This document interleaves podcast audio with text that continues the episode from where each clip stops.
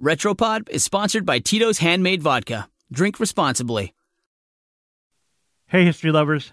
I'm Mike Rosenwald with Retropod, a show about the past rediscovered.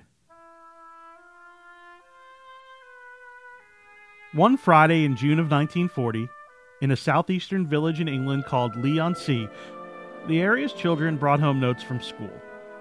The notes said that all children would be evacuated from the village that weekend. The schools would shut down immediately. One of those children to be evacuated was named Pam Hobbs. And almost 80 years later, she can still remember the day the note came home. Hobbs was 10 years old at the time. She packed her belongings into burlap sandbags. Then, she and her sister were placed on a train and sent away to the English countryside.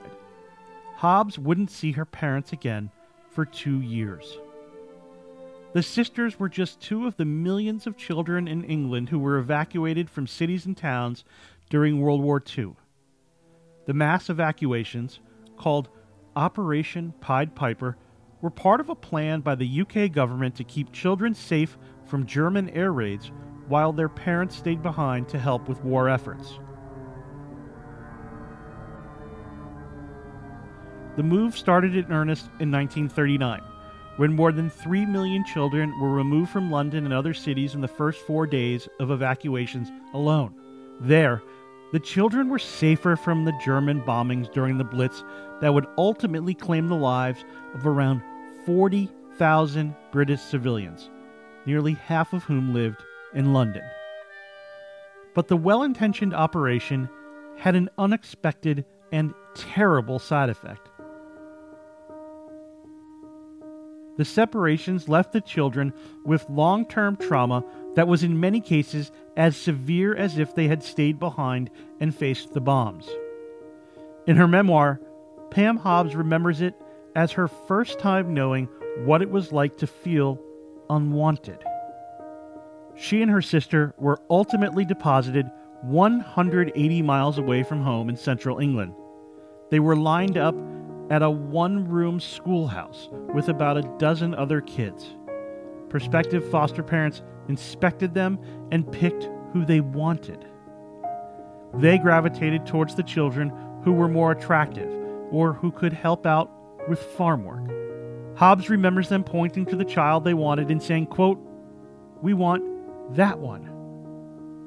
Hobbs, her sister, and another child were the last ones to be chosen and the sting of being passed over in that way was one of many of her unsettling memories. She lived with four different foster families during her time separated from her parents. A psychoanalyst named Anna Freud, the daughter of the famous Sigmund Freud, studied London children who had been evacuated as well as those who stayed behind with their parents and witnessed the bombings. She found that for children under two, the immediate reactions to separating were especially bad. Freud co authored a 1943 book called War and Children, writing, quote, The child feels suddenly deserted by all the known persons in its world to whom it has learned to attach importance. In the first hours or even days of separation, some children couldn't eat or sleep.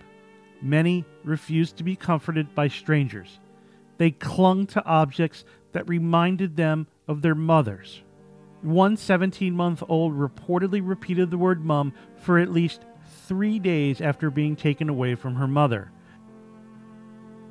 Mark Smaller, a Michigan psychoanalyst, said that separating a child from his or her family can lead to long term impacts too, like a higher risk of depression, anxiety, the inability to learn, and other symptoms of post traumatic stress.